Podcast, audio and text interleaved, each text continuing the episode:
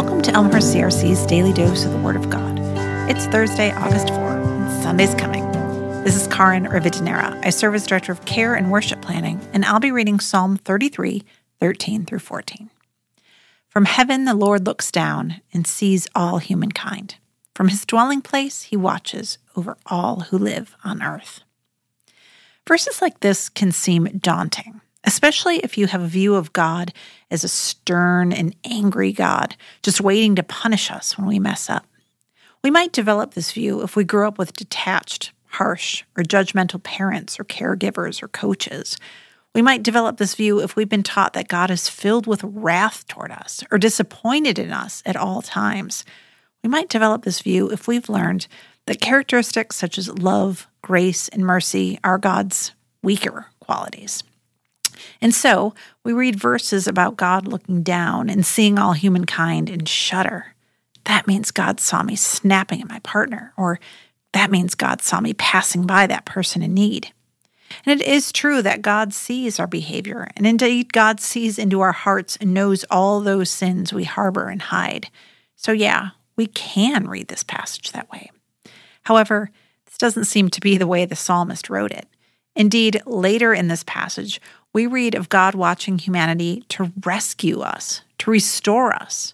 We have hope in God because God watches us to save us. That's quite a different view from the austere, harsh God watching us, waiting to punish us for any and every misstep or icky thought.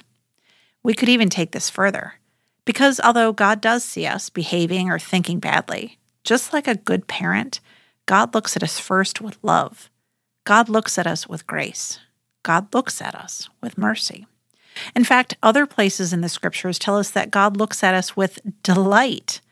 Now, that certainly changes the tone of this verse, doesn't it? So how about we read it again? But before we do, if you've struggled to imagine God watching us, God's beloved, with joy, take a moment to picture yourself watching someone or something you love, or something or someone who delights you. How do you feel? What does your face look like in that moment? Now, imagine our perfect, loving God watching you with that same love and delight as we reread this. From heaven, the Lord looks down and sees all humankind.